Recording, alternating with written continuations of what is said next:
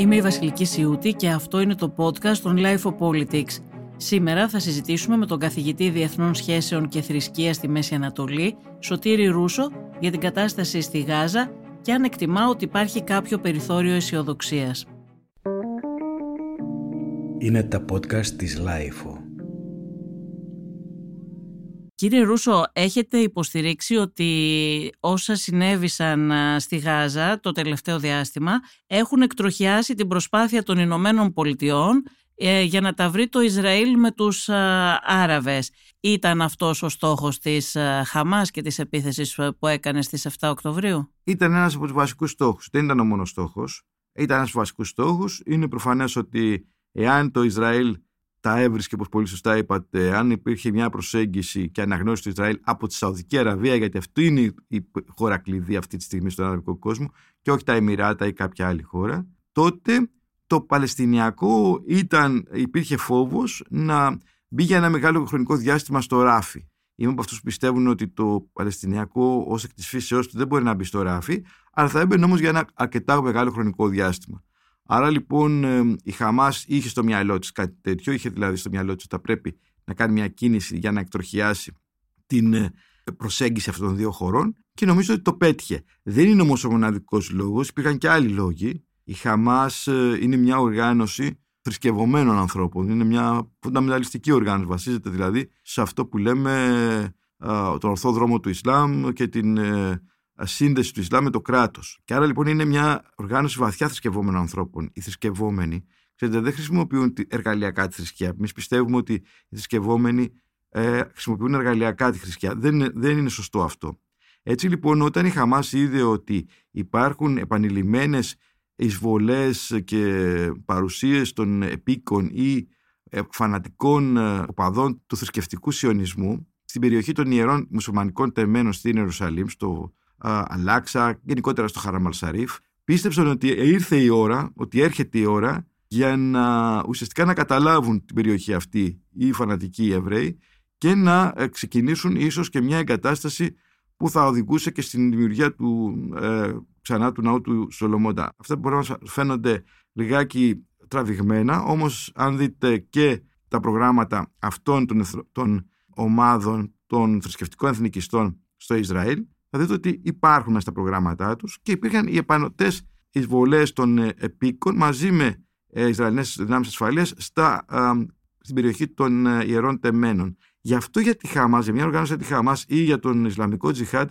είναι μια αιτία που τους δημιουργεί τεράστιο, τεράστια ανησυχία, τεράστια εγρήγορση. Και θα έλεγα ότι είναι επίσης ένας από τους λόγους που επετέθη. Ο τρίτος λόγος νομίζω ότι είναι η νέες επιθέσεις των επίκων στη Δυτική Όχθη και η αντίληψη της Χαμάς ότι αυτή ήταν η ευκαιρία για να πάρουν την αρχηγία, να πάρουν κεφάλι σε αυτό που λέμε Παλαιστινιακή Αντίσταση. Μιας και η Παλαιστινιακή Αρχή του Μαχμούτ Αμπάς και η οργάνωση που αυτός εκπροσωπεί, η Φατάχ, η ιστορική οργάνωση των Παλαιστινίων, δεν είχε τη δυνατότητα ή δεν φαινόταν ικανή να αναπτύξει ένα Παλαιστινιακό κίνημα αντίστασης ε, στους επίκους. Είπατε πριν ότι η Σαουδική Αραβία είναι η χώρα κλειδί.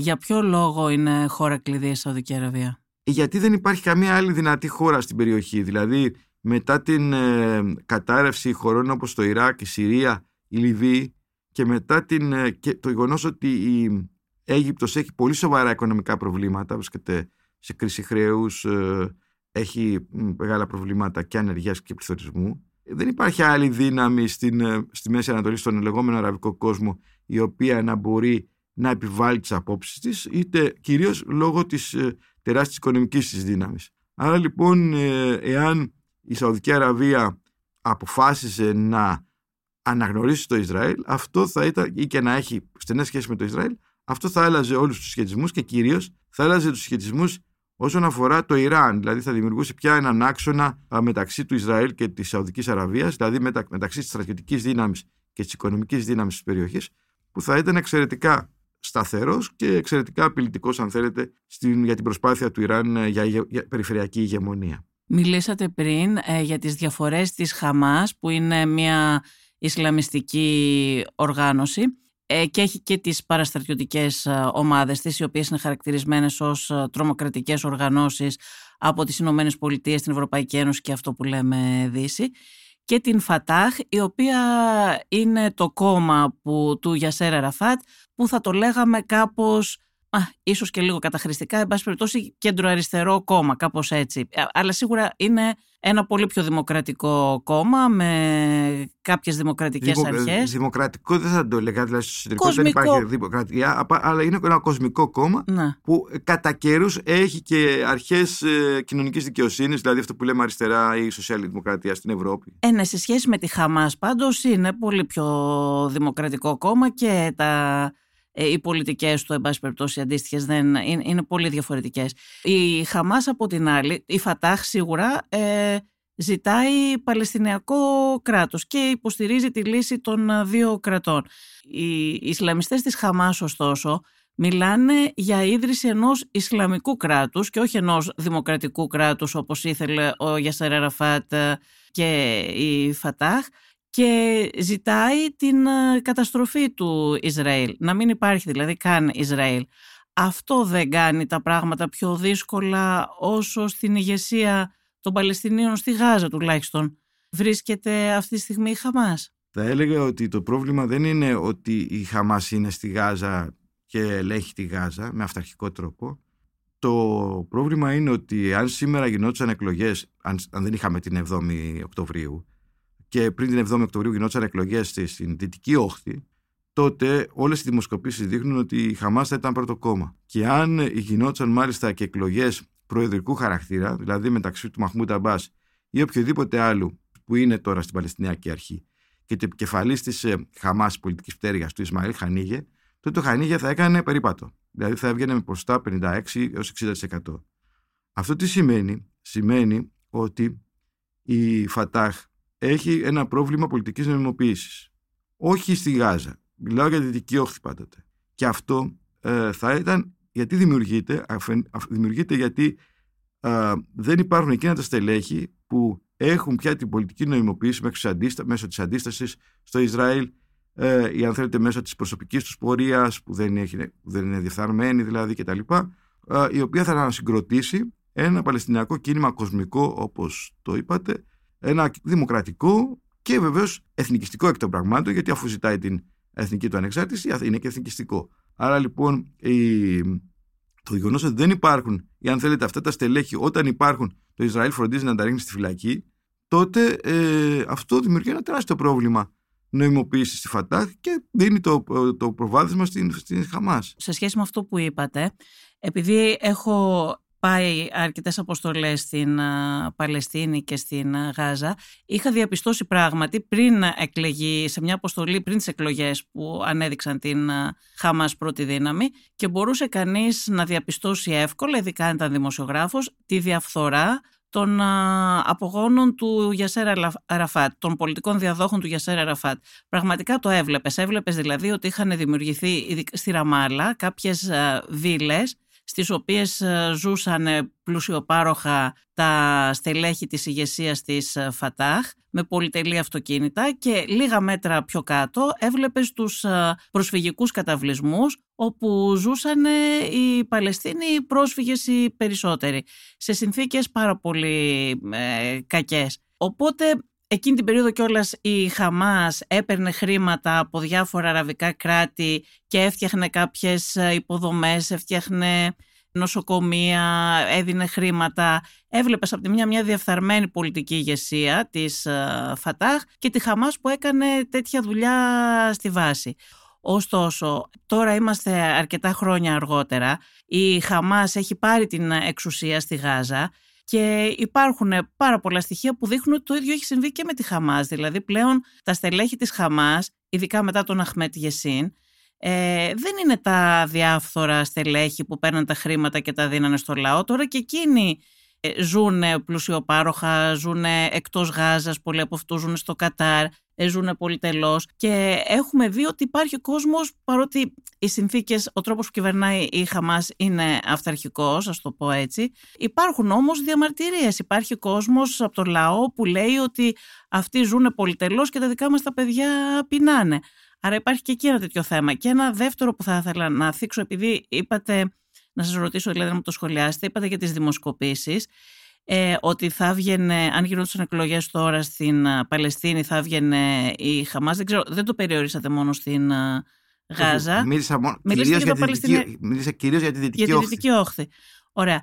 Οι δημοσκοπήσεις, ωστόσο, επειδή τις έχω δει, δείχνουν ναι ότι ο Χανίγε της Χαμάς θα κατατρόπωνε τον Αμπάς της Φατάχ, ωστόσο ο πιο δημοφιλής ε, πολιτικός με διαφορά μεγάλη είναι ο Μαρουάν Μπαργούτη, ένας τέλεχος της Φατάχ και αυτός, δημοκρατικό κέντρο αριστερό ας το πούμε έτσι, ο οποίος είναι στη φυλακή και όλες οι δημοσκοπήσεις στην ερώτηση ποιον θα θέλετε για πρόεδρο λένε με πάνω από 60% τον Μαρουάν Μπαργούτη, τον ναι. δημοκρατικό Παλαιστίνιο και όχι την, τον ηγέτη της Χαμάς. Μα γι' αυτό ακριβώς εγώ λέω ίσως με μια δόση υπερβολής αν θέλετε, ότι ο πολιτικός σπόνσορας της Χαμάς είναι το κράτος του Ισραήλ. Και αυτό γιατί παρά τις επανειλημμένες εκκλήσεις να απελευθερωθεί ο Μαρουάν Μπαργούτη, έχει ήδη εκτίσει περίπου 20 χρόνια φυλάκης. Έχει περίπου 20 χρόνια φυλάκης. Είναι από το 2003 το 2004 στη φυλάκη. Ακόμα δηλαδή. Πολλοί τον λένε και ο Μαντέλα της Παλαιστίνης ναι, τον χαρακτηρίζει. Δεν ξέρω αν θα δραματίσει ένα τέτοιο ρόλο. Τον, τον, γνωρίζω, τον γνώρισα προσωπικά σε, σε, σε ανίοπτο χρόνο, δηλαδή το 1998 και το 1999, που ήταν σε άλλη θέση, πολύ σημαντικός τέλεχος της Φατάχ στην ε, Δυτική Όχθη. Αυτό λοιπόν είναι στα χέρια, αν θέλετε, του Ισραήλ. Αν το Ισραήλ απελευθέρωνε τον Μαρουάν Μπαργούτη, προφανώς θα, θα έχει συγκροτηθεί μια άλλη, ε, ένας άλλος σχετισμός στο Παλαιστινιακό κίνημα. Και βεβαίως θα υπήρχε και ένας ηγέτης με τον οποίο θα μπορούσε να συνομιλήσει οποιαδήποτε κυβέρνηση του Ισραήλ ήθελε να έχει λύση. Γιατί μπορεί να μην υπάρχει. Παραδείγματος χάρη, η σημερινή κυβέρνηση, κατά τη γνώμη μου, δεν θέλει λύση δύο κρατών. Και θα ήταν και ένας φερέγγιος συνομιλητής, γιατί θα μπορούσε να επιβάλλει, αν θέλετε, ή να πείσει, αν θέλετε, την Παλαιστινιακή κοινωνία και το Παλαιστινικό κίνημα για ε, θέση συμβασμού. Αν ήταν πραγματικά Φαίνεται να έχει ανταγωνιστές όμως παρότι φυλακισμένους και στην Παλαιστίνη. Δηλαδή, ούτε ο Αμπάς αυτή τη στιγμή κάνει πολύ μεγάλη ασκή, όσο μπορεί πίεση τέλος πάντων για την απελευθέρωση. Μα αυτά και, ούτε η Χαμάς ενδιαφέρεται για, την απελευθέρωση. Η Χαμάς δεν μπορεί να ενδιαφέρεται για την ε, απελευθέρωσή του. Δεν είναι στα σχέδιά της. Ε, και να σα πω και κάτι, η Χαμάς το λέει περισσότερο το, το τονίζει περισσότερο από ότι το τονίζει ο Αμπάς. Γι' αυτό και ο Αμπάς ο Αμπάς είναι απονομιμοποιημένος. Αλλά και η Χαμάς δεν έχει κανένα λόγο στον εσωτερικό αγώνα για κυριαρχία στο Παλαιστινιακό κίνημα να βγάλει τον αντίπαλο ενώ στο εσωτερικό του, Ισραήλ, του Παλαιστινιακού κινήματος, το οποίο ουσιαστικά θα αντιβάλει στην άκρη πολιτικά. Αυτό λέω εγώ ότι αυτή τη στιγμή. Ναι, αλλά ο, ο Παργούτη είναι ένα πρόσωπο που θα μπορούσε να ενώσει τον Παλαιστινιακό. Αυτό λέω. Ο, ο, ο, ο Παργούτη είναι. Ναι, ναι, ναι, ναι προφανώς. Γι' αυτό διαρωτώμεθα, όχι μόνο εγώ και άλλοι άνθρωποι στην Ευρώπη και παντού. Ε, και λέμε, γιατί οι ΗΠΑ τόσα χρόνια δεν πιέζουν το Ισραήλ προς αυτή την κατεύθυνση; Γιατί δεν το κάνουν, γιατί, γιατί αφήνουν το Ισραήλ να, κάνει, να συνεχίσει αυτή τη παράλογη πολιτική; Στην αρχή της δημιουργίας της Χαμάς υπήρχε ανοχή έως και υποστήριξη το δεκαετία του 80, πριν το 87 δηλαδή, γιατί θεωρούσαν ότι μια ε, αντίπαλη ε, ανταγωνιστική δύναμη προς τη Φατάχ και το Γιάσσα Ραφάτ θα ήταν ό,τι έπρεπε για, το, για μια πολιτική διάρκεια και βασίλευε. Το πρόβλημα σήμερα, αν θέλετε, το πολιτικό πρόβλημα είναι ότι αν στην περίπτωση των Παλαιστινίων έχουμε να προτείνουμε κάτι, δηλαδή μπορούμε να πούμε βγάλε τον Μαρουάν Μπαργούτη έξω, όπως είπατε πολύ σωστά, να ενώσει το Παλαιστινιακό κίνημα σε μια κατεύθυνση κοσμική, δημοκρατική, εθνικιστική βεβαίως, αλλά ε, μια τέτοια κατεύθυνση που δεν είναι πολύ μακριά από τη Χαμάς από την πλευρά του Ισραήλ δυστυχώς δεν έχουμε να κάνουμε τέτοια πρόταση. Διότι όλη η πολιτική, ε, όχι μόνο η πολιτική σκηνή, αλλά δυστυχώς και οι κοινωνικοί συσχετισμοί στο Ισραήλ έχουν πάρει μια, έναν δρόμο ο οποίος βρίσκεται πολύ κοντύτερα σε αυτούς που κυβερνάνε σήμερα σε, ε, παρά σε αυτό που γνωρίζαμε ως Ισραήλ τη δεκα, μέχρι τη δεκαετία του 90. Γιατί το λέτε αυτό όμως κύριε Ρούσο; Βλέπαμε πριν την ε, επίθεση της Χαμάς της 7 Οκτωβρίου βλέπαμε χιλιάδες Ισραηλινών να διαδηλώνουν καθημερινά ε, εναντίον της κυβέρνησης του Βενιαμίν Νετανιάχου, δημοκράτες, αριστεροί, κεντροαριστεροί και δεν ήταν ε, κάποιες απλές κινητοποιήσει, ήταν πάρα πολύ μαζικές, χιλιάδες λαού, δεν σχεδόν καθημερινά. Δεν αποτυπώνεται στις εκλογές αυτές. Δηλαδή, αυτοί οι ίδιοι άνθρωποι, επειδή το ξέρουμε αυτό και στην Ελλάδα συμβαίνει κτλ., μπορεί να υπάρχει ένας ακτιβισμός και να βγουν και 100.000, 150.000 κόσμος, το ζήτημα είναι τι αποτυπώνει στις εκλογές. Και αυτό δεν αποτυπώνεται στις Ισραηλινές εκλογές με κανέναν τρόπο. Δηλαδή, αυτοί, να ναι. σου το πω αλλιώς, αυτοί οι 150.000 που βγήκαν είναι αυτοί οι 150.000, λέω εγώ, σε πολλά εισαγωγικά, που ψηφίζουν και τα κεντροαριστερά κόμματα, αλλά δεν τους δίνουν παραπάνω από 10%. Δηλαδή, δεν, δεν είναι ε, δεν είναι αυτή τη στιγμή το πλειοψηφικό κοινωνικό ρεύμα. Δυστυχώς το Ισραήλ δεν είναι η κεντροαριστερά που ξέραμε. Ποιες είναι οι δυνάμεις αυτή τη στιγμή της αριστεράς και της κεντροαριστεράς στο Ισραήλ; Τα κόμματα που προέρχονται από το παλαιό. Δηλαδή υπάρχουν μια πολυδιάσπαση. Όχι, παλαιό... λέω να μας τα πείτε και για όσους μας ακούνε. Ε, να μας περιγράψετε λίγο το πολιτικό τοπίο υπάρχει στο Ισραήλ πολιτικό, των δυνάμεων, ναι, τους συσχετισμούς. Υπάρχει ένα πολιτικό. Υπάρχει, ας το πούμε έτσι, τα κόμματα που προέρχονται από την παράδοση του εργατικού κόμματος, που είναι διάφορα, είναι δύο-τρία κόμματα, τα οποία δεν, δεν έχουν παραπάνω από 10 με 15%. Και μετά από την άλλη μεριά υπάρχουν κεντροδεξιά κόμματα. Είναι αυτά τα κόμματα που κατά καιρούς έχουν, πηγαίνουν είτε με, είτε με το Νετανιάχου είτε με, τους, με την αριστερά. Το κόμμα, το, αυτό που είχαμε το συνασπισμό πριν τον Νετανιάχου. Και μετά έχουμε το Λικούντ, το οποίο παραμένει ένα δεξιό κόμμα, με μεγάλες όμως τώρα πια δυνάμεις στο εσωτερικό του ε, που είναι θρησκευόμενες, δηλαδή είναι προς το θρησκευτικό σιωνισμό. Και από την άλλη μεριά έχουμε μια γιγάντωση, όχι ακριβώς των κομμάτων των υπερορθοδόξων, όχι δηλαδή των, αυτό που λέμε θρησκευτικά κόμματα, όπως ήταν το ΣΑΣ παραδείγματος χάρη και η επιγόνη του, το United Torah κτλ. Αλλά δυνάμεων όπως είναι το ισχυρό, το, η ισχύ του Ισραήλ κτλ. Οι οποίες είναι του θρησκευτικού σιωνισμού. Είναι δηλαδή δυνάμεις οι οποίες θεωρούν ότι το κράτος του Ισραήλ και η επέκτασή του είναι μια θεϊκή επιλογή. Είναι μια επιταγή, αν θέλετε, μια εντολή του Θεού. Μειοψηφία όμως δεν είναι και αυτή, κύριε Ρούσου. Είναι, μειοψηφία είναι στο Ισραήλ. Δεν είναι αυτή υπερορθόδοξη. Δεν είναι, όχι υπερορθόδοξη, δεν μιλάω για τους υπερορθόδοξου. Δηλαδή, ναι. για να κάνουμε διαφορά. Δεν μιλώ για αυτούς που φορούν συγκεκριμένα τα μαύρα και όλα αυτά. Δεν μιλώ για αυτούς. Δεν είναι αυτοί που ανεβαίνουν. Αυτοί που ανεβαίνουν είναι αυτοί που θεωρούνται, τους βλέπουμε κυρίως με. Ε, το πράγμα που τους δούμε πολλές περισσότερες φορές με κυπά, και είναι αυτή που είναι του, αυτό που λέμε θρησκευτικός σιωνισμός. Είναι διαφορετικό πράγμα το ένα, διαφορετικό πράγμα το άλλο. Για να δώσω να καταλάβουμε, οι υπερορθόδοξοι δεν θεωρούν καν το κράτος του Ισραήλ, δεν θεωρούσαν μέχρι πρώτη ούτε καν το κράτο του Ισραήλ μια αναγκαιότητα, γιατί το ζήτημά τους είναι η προετοιμασία τους για το Μεσσία κτλ. Είναι πιο θρησκευτικά κόμματα. Ο, τα κόμματα του θρησκευτικού σιωνισμού όμως τι λένε; Λένε ότι το Ισραήλ δεν είναι εκεί απλά όπως έχει απλά, δεν είναι αυτό που είχε πει ο σιωνισμός, ο πολιτικός σιωνισμός, που έλεγε ότι πρέπει να έχουμε ένα κράτος οι Εβραίοι το οποίο, στο οποίο να μπορούμε να πηγαίνουν και να αισθάνονται ασφαλείς γιατί περάσαμε όλα αυτά που περάσαμε κτλ. Αλλά είναι αυτοί που πιστεύουν ότι η, το κράτος του Ισραήλ και η επέκτασή του, όχι μόνο το κράτος του Ισραήλ ως έχει, ε, είναι ε, εντολή του Θεού, την οποία πρέπει να επιτελέσουν. Και αυτό είναι το χειρότερο. Υπάρχει μια δυνατή αύξηση, μεγάλη αύξηση, συγγνώμη, των αυτών των ομάδων και επίσης υπάρχει μια μεγάλη αύξηση αυτών των ομάδων και εντός του Λικούντ, εντός δηλαδή του δεξιού κόμματος. Και εκτός και εντός δηλαδή. Θεωρείτε ότι είναι δύσκολο να ξαναδούμε, να δούμε σύντομα στο Ισραήλ έναν ηγέτη, δηλαδή όπως ο Γιτζάκ Ράμπιν, ο οποίος είχε φτάσει πάρα πολύ κοντά σε λύση με τον Γιασέρα Ραφάτ. Ναι, το θεωρώ αδύνατο. Όχι καν. Ούτε καν λιγότερο πιθανό.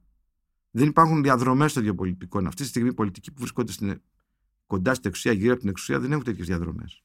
Ούτε ε, μιλάμε για έναν ε, πολιτικό ο οποίος ε, προερχόταν από το στρατό, ήταν ένας στρατηγός των μεγάλων πολέμων, ήταν ένας καθαρός πολιτικός σιωνιστής. Λέτε για τον Γίτσα Κράμπιν. Ναι.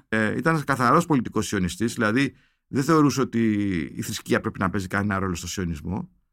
Ναι, με ένα σκληρός ε, αντίπαλος των Παλαιστινίων, πάρα πολύ σκληρός, δεν είχε κανένα, δεν είχε, δεν είχε κανένα αυταπάτε γι' αυτό.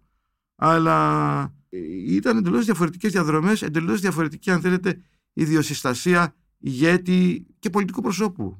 Υπάρχουν διπλωματικές ενέργειες που θα μπορούσαν να αποδώσουν. Υπάρχει κάποιος που θα μπορούσε να πείσει τη Χαμάς, για παράδειγμα, να δώσει τους ομήρους και το Ισραήλ να σταματήσει την, ε, τις επιθέσεις; Νομίζω ότι μια τέτοια ε, ανταλλαγή, αν θέλετε, η Χαμάς τι θέλει.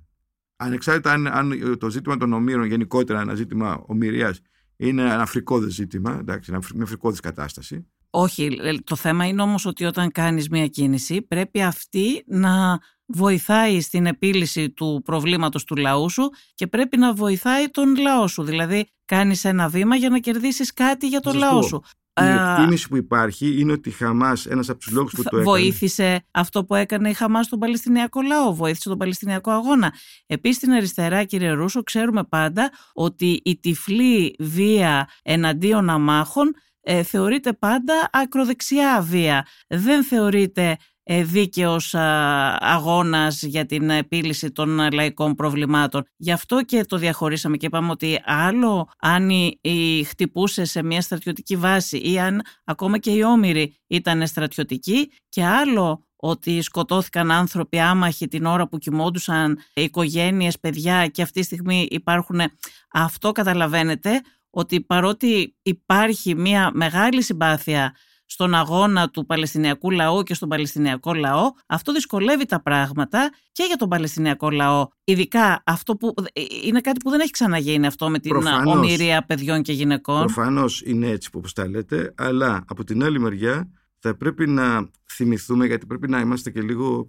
Εγώ, σαν επιστήμονας, πρέπει να είμαι λίγο ψυχρός. Δηλαδή, FLN, Εντάξει, το, ο καθένας έχει και τις απόψεις του και αυτό δεν είναι κακό. Όχι, όχι, όχι, να έχει απόψεις. Με ποια έννοια το λέω. Πάμε στο Αλγερινό κίνημα FLN της Αλγερινής Εξαρτησία. Βόμβες σε, σε εστιατόρια, βόμβες σε μπαρ, βόμβες στα γραφεία της ε, Air France. Θέλω να πω ότι τα οποία σκόντωναν ανθρώπους, ε, γυναίκες, ε, οι οποίοι ήταν άμαχοι κτλ. Πάμε στον IRA, το ίδιο. Πάμε στην, στην περίπτωση των ίδιων των Παλαιστινίων. Όταν, γίνονται η, όταν γίνεται η αεροπειρατεία στο Έντεμπε, όταν γίνονται η, η επίθεση σε αμάχους και ανυπόπτους και αθώους αθλητές στο Μόναχο ε, αυτό το, το κάνει η Χαμάς, το κάνουν κοσμικές οργανώσεις. Θέλω να πω και μάλιστα τώρα πια λέμε, λέμε εμείς, οι ανα, όχι αναλυτές, γιατί δεν είμαι αναλυτής, είμαι πανεπιστημιακός, λέμε όταν διδάσκουμε και λέμε ότι αν, οι τρομοκρατικές αυτές ενέργειες παρά την ε, αγριότητά τους έφεραν στο προσκήνιο το Παλαιστινιακό ζήτημα που μέχρι τότε ήταν στο παρασκήνιο μετά το 67. Άρα λοιπόν εδώ υπάρχει μια διαλεκτική της βίας μέσα που πρέπει να δούμε. Και αυτή η διαλεκτική της βίας, ξέρετε, συνεχίζεται. Εγώ μένα δεν με... και θέλω να βρω πώς θα σπάσει αυτή. Και ο μόνος τρόπος που, που μπορεί να σπάσει αυτή η διαλεκτική είναι και αυτός ο φαύλος κύκλος, αν δεν είναι καν διαλεκτική, ένας φαύλος κύκλος βίας. Είναι αν υπάρξει μια πραγματική οδός προς, τα, προς, τα δύο, προς τη λύση των δύο κρατών. Και νομίζω ότι το κλειδί για να, ε, δυστυχώς, για να ε, βρεθεί αυτός ο δρόμος είναι κυρίως οι Ηνωμένες Πολιτείες και βεβαίως στα αραβικά κράτη που βοηθούν τη Χαμάς ή τους Παλαιστίνους. Δηλαδή, από τη μια μεριά ειλικρινώς οι Ηνωμένες Πολιτείες να πιέσουν το Ισραήλ σε μια κατεύθυνση πραγματικής λύσης των δύο κρατών, όχι αυτά που έδινε ο Τραμπ. Και από την άλλη μεριά, τα αραβικά κράτη όπως το Κατάρ, παραδείγματος χάρη, η Σαουδική Αραβία ή η Αίγυπτος, να πιέσουν τις διάφορες Παλαιστινιακές πλευρές έτσι ώστε και αυτές να προσέλθουν σε, μια, ε, σε ένα τραπέζι διαπραγματεύσεων. Αλλά αυτό δυστυχώς ε, δεν το βλέπω αυτή τη στιγμή. Δηλαδή, αυτό που έλεγε και ένας πολύ καλός καθηγητής, ο Γιάνν Λάστικ, έλεγε ότι η λύση των δύο κρατών είναι σαν μια πόλη που ξέρουμε ότι υπάρχει, είναι κάπου μακριά, ξέρουμε και περίπου και πώς είναι το σχέδιό της κτλ. Αλλά αυτή τη στιγμή που μιλάμε δεν έχουμε κανένα δρόμο να μας πάει. Όχι απλά δεν έχουμε πάρει το δρόμο να μας πάει, όχι απλά δεν έχει ε, δεν έχουν αρχίσει εργασίες για να γίνει αυτός ο δρόμος, αλλά δεν έχουμε καν χάραξη για αυτό το δρόμο. Και αυτό είναι το μεγάλο πρόβλημα. Κύριε Ρούσο, θα ήθελα να σας ρωτήσω και για την ε, στάση της Ελλάδας. Σας ε, έχω ακούσει και σε μια ε, συνέντευξη που είχατε δώσει, που εκφράζατε τις επιφυλάξεις σας κατά πόσο θα μπορούσε η Ελλάδα να έχει μια ε, συνεργασία πραγματική με το Ισραήλ. Στην Ελλάδα ωστόσο βλέπουμε τα τελευταία χρόνια όλες τις κυβερνήσεις να έχουν μια τέτοια στρατηγική με την ενθάρρυνση των Ηνωμένων Πολιτειών βεβαίως ε, προσέγγισης και συμμαχίας με το Ισραήλ. Εσείς ωστόσο εκφράζετε επιφυλάξεις ε, γι' αυτό και θα ήθελα να σας ρωτήσω ποια είναι η δική σας εκτίμηση και γιατί έχετε αυτές τις επιφυλάξεις. Να πω ότι δεν έχω επιφυλάξει για τη συνεργασία, ακόμα και για τη στενή συνεργασία του Ισραήλ με την Ελλάδα, σε διάφορα επίπεδα, οικονομικό, τεχνολογικό. Εκείνο που λέω ότι δεν υπάρχει και είναι, ε, αν θέλετε, λάθος κάποιοι να το επικαλούνται, είναι δεν υπάρχει καμία συμμαχία της Ελλάδας με το Ισραήλ. Συμμαχία έχουμε κάνει με τη Γαλλία, που λέει ότι είναι αμοιβαία στρατιωτική συνδρομή και λέει ότι αν οι συγκεκριμένες επικράτειες της Ελλάδας, το Αιγαίο Παραδείγματος εδεχθεί απειλή, από οποιοδήποτε τρίτο μέρος, τότε η Γαλλία θα έρθει προς συνδρομή μας. Τέτοιο πράγμα δεν έχουμε το Ισραήλ. Ούτε το Ισραήλ μας έχει υποσχεθεί ποτέ κάτι τέτοιο. Και θα ήταν, αν θέλετε, και παράλογο να το κάνει, γιατί δεν θα έπρεπε να μπει σε μια διαμάχη με μια τρίτη χώρα ή με τρίτες χώρες που εμείς μπορεί να είχαμε προβλήματα. Όπως και εμείς δεν θα πρέπει να μπαίνουμε σε διαμάχες που το Ισραήλ έχει με τρίτες χώρες και εμείς δεν έχουμε κανένα τίποτα να χωρίσουμε. Άρα λοιπόν έχουμε συνεργασία στενή, και αν θέλετε καλά κάνουμε, δεν έχουμε συμμαχική σχέση. Αυτό δεν το έχουμε. Δυστυχώς από δημοσιογράφους αλλά και από πολιτικούς κατά καιρούς ακούγονται απόψεις περί συμμαχίας ή που σκιαγραφούν ή ε, Ίσως εννοούμε τη συμμαχία κάπως διαφορετικά και δεν την εννοούν... Ναι. Επίσης, να θέσω και κάτι άλλο. Όταν διακυβευόταν το μείζον ζήτημα της ενεργειακής μας συνεργασίας που είναι ο EastMed και όταν οι Ηνωμένες Πολιτείες είπαν ότι κοιτάξτε να δείτε ο EastMed δεν είναι οικονομικά βιώσιμος και το βάζουμε στο ράφι ε, πάλι δεν είδα το Ισραήλ να διαρριγνύει τα ημάτια του, να χρησιμοποιήσει αν θέλετε και την ε, επιρροή που έχει στην Ουάσιγκτον και να πει ότι ξέρετε, μα τι κάνετε τώρα. Εμείς έχουμε εδώ πέρα φτιάξει ένα ολόκληρο project. Ε, το έχουμε πάει στην Ευρωπαϊκή Ένωση, έχει εγκριθεί ένα προσχέδιο κτλ. χρηματοδότησης. Πώς το ε, βάζετε έτσι στο ράφι, Δεν είναι κάτι τέτοιο. Άρα λοιπόν και στον τομέα που θα έλεγε κανείς ότι ήταν ο κρισιμότερος της ε, συνεργασίας μας, γιατί από εκεί ξεκινήσαμε και εκεί τον βασίζαμε πάνω, σε αυτόν τον αγωγό και στα, στα, στα κοιτάσματα στην Ανατολική Μεσόγειο.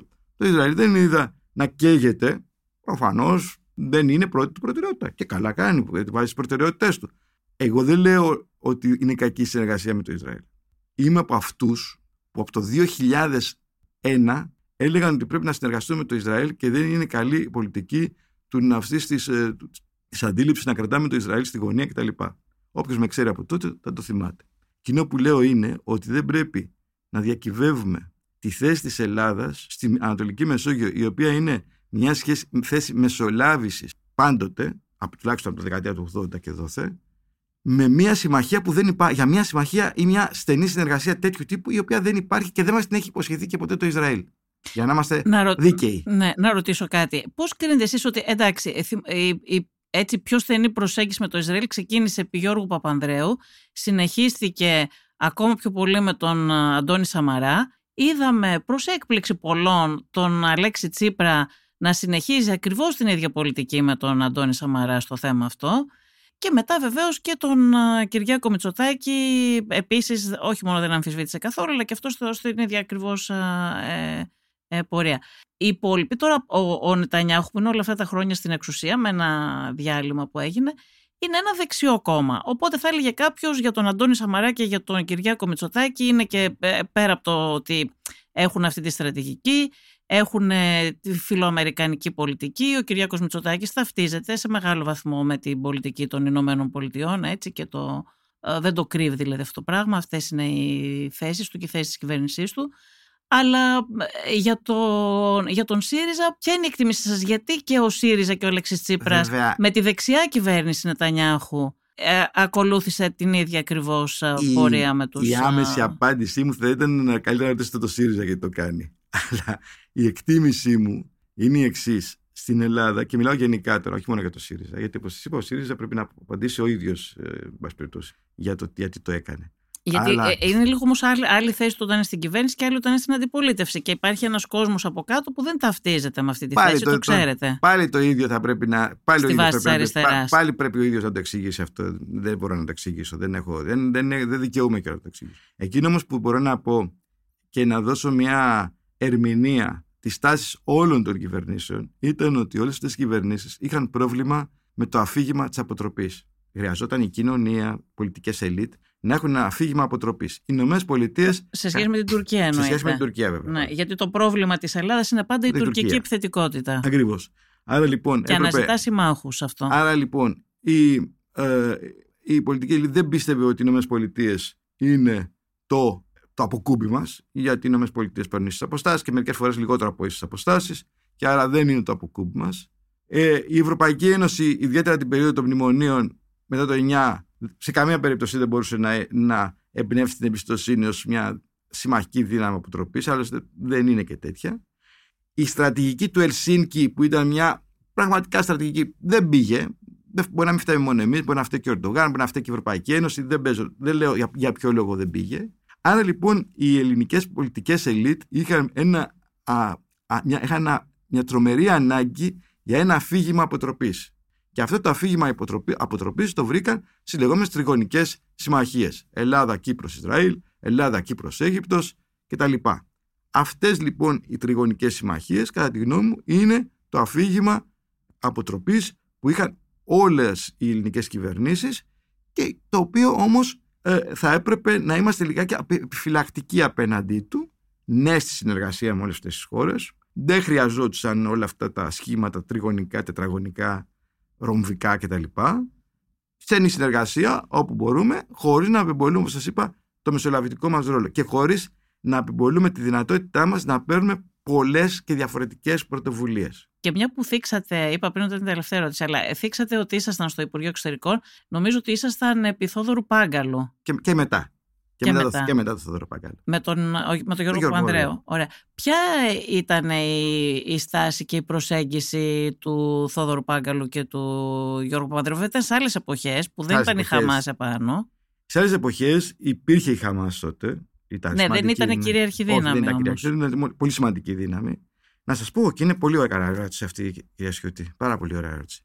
Το 1998, με πρωτοβουλία του αίμνου του Γιάννου Κρανιδιώτη και με τη σύμφωνη γνώμη και υποστήριξη του Θοδωρού Πάγκαλου, έγινε στην Αθήνα μια συνάντηση, συναντήσεις μάλλον, διακριτικές τις λέγαμε, δεν ήταν κρυφές, αλλά ήταν, δεν ήταν για όλο, δεν ερχόταν ο τύπος, ας το πούμε έτσι, μεταξύ Ισραηλινών και Παλαιστινίων, ηγετικών προσωπικότητων και μάλιστα από τους, το Ισραήλ καταφέραμε και δεν είχαμε Χαμάς αλλά από το Ισραήλ καταφέραμε να έχουμε και ε, από τα υπερορθόδοξα κόμματα εκπροσώπους, βουλευτών κυρίως. Ανάμεσα στους Παλαιστίνους παραδείγματος χάρη ήταν ο Μαρουάν Μπαργούτη ο άμυνο του Φεϊζάλ Χουσέινι. Α, τότε τον γνωρίσατε κιόλας που είπατε. Ακριβώς. Και ήταν, ήταν μια πολύ σημαντική μεσολαβητική προσπάθεια. Ε, μέχρι... Υπάρχουν αρχεία από τις παρεμβάσεις τους από αυτή τη συνάντηση που μας λέτε; Και να υπήρχαν, θα πρέπει να τα έχουμε ήδη καταστρέφει. Δηλαδή ήταν διακριτικές όπως λέμε. Α, δεν ήταν δημόσια. Όχι, ήταν διακριτικές. Νομίζω ότι είχαν γίνει και κάποιο είδους δημόσια. Είχαν, όταν στο τέλος αυτών των συναντήσεων ε, αυτό, κυρίως αυτόν που έγινε. Νομίζω ότι εκτός από συνάντηση ότι είχε γίνει κάτι και σαν... Ε, είχε γίνει ένα παράλληλο, όταν έγινε στην τρίτη συνάντηση, αν δεν κάνω λάθος, είχε γίνει και μια παράλληλη συνάντηση δημοσιογράφου. Και έτσι είχε πάρει εκ των πραγμάτων και ένα μεγαλύτερο, ε, το 99 νομίζω ότι έγινε η τελευταία αυτή, ε, μια μεγαλύτερη δημοσιότητα το θέμα. Αλλά όχι, δεν υπάρχουν. Το 1999 υπήρχε και μια προσπάθεια της ελληνικής κυβέρνησης να βοηθήσει την Παλαιστίνη να οργανώσει το κράτος, τη φορολογία της. Πιο πριν, από το 1996. Από το 96. Δηλαδή από τότε που έγινε το, η συμφωνία ε, Γάζας, ε, Γάζα Ιερχός, ε, από το, μετά το Όσλο, δηλαδή το 1995, η ελληνική κυβέρνηση τότε είχε βοηθήσει και στην περίπτωση των ε, φορολογικών στοιχείων κτλ αλλά είχε δώσει και μια πολύ γενναία ανθρωπιστική βοήθεια, όχι ανθρωπιστική, βοήθεια οικονομική ε, στην Παλαιστινιακή αναπτυξιακή για να οργανωθεί το κράτος. Θέλω να πω δηλαδή, να, να, να επανέλθω στην αρχική σας ερώτηση, ότι η Ελλάδα σήμερα έπρεπε να είναι μία από τις χώρες που να βρίσκεται συνέχεια, εάν ήταν δηλαδή σε, σε παλαιότερες εποχές, σε εποχές που είχαμε ζήσει, και δεν μιλώ μόνο Πάγκαλο Παπανδρέου, και αργότερα. Ακόμα και στις περιόδους που ήταν η Ντόρα Μπακογιάννη στο Υπουργείο Εξωτερικών, θα ήμασταν πολύ περισσότερο σε μια ε, συνεχή ε, διπλωματία επισκέψεων, συναντήσεων, προσπαθειών να βρεθεί δρόμος για την ανθρωπιστική τουλάχιστον παρέμβαση στη Γάζα ε, από ό,τι δυστυχώς συμβαίνει σήμερα. Ε, δηλαδή είναι, είναι πραγματικά πρέπει να, να αποκτήσουμε αυτό το ρόλο γιατί φοβάμαι ότι τον χάνουμε και όταν το χάσουμε θα είναι πάρα πολύ δύσκολο να τον ανακτήσουν. Άρα θεωρείτε ότι η Ελλάδα πρέπει να πρωταγωνιστήσει τουλάχιστον στο θέμα της ανθρωπιστικής βοήθειας. Στο μεσολάβηση, στη μεσολάβηση. Mm. Υπάρχουν πολλά περιθώρια μεσολάβησης. Εντάξει, δεν μπορεί να μιλάμε, δεν υπάρχει λόγος να μιλήσει και καλά με την με Νομίζω τη και ο Αμανουέλ Μακρόν έχει προτείνει να παίξει η Κύπρος και η Ελλάδα. Εκ των πραγμάτων. Γεωγραφικά μπορεί ναι. να παίξει, αλλά το ζήτημα δεν είναι να είμαστε, να είμαστε αεροδρόμια και αποθήκες. Το ζήτημα είναι να και είμαστε... η πρωτοβουλία ήταν του Μακρόν αυτή ναι. τώρα, έτσι, δεν ήταν Δε, Θέλω να πω ότι δεν είναι το ζήτημα η Ελλάδα να παίξει το, το ρόλο του διαμετακομιστικού κέντρου. Αλλά να παίξει ένα πιο πρωταγωνιστικό ένα πολιτικό ρόλο. ρόλο. Ένα ναι. πολιτικό ρόλο. Θα σας θυμίσω ότι το 1982 με παρέμβαση του Ανδρέου Πανδρέου έγινε η έξοδος των μαχητών του Γιάννη Σαραφάτ και του ίδιου του Γιάννη Σαραφάτ όταν πολιορκείτο από, την, από τους, τους Ισραηλινούς στη Δυτική Βηρητό.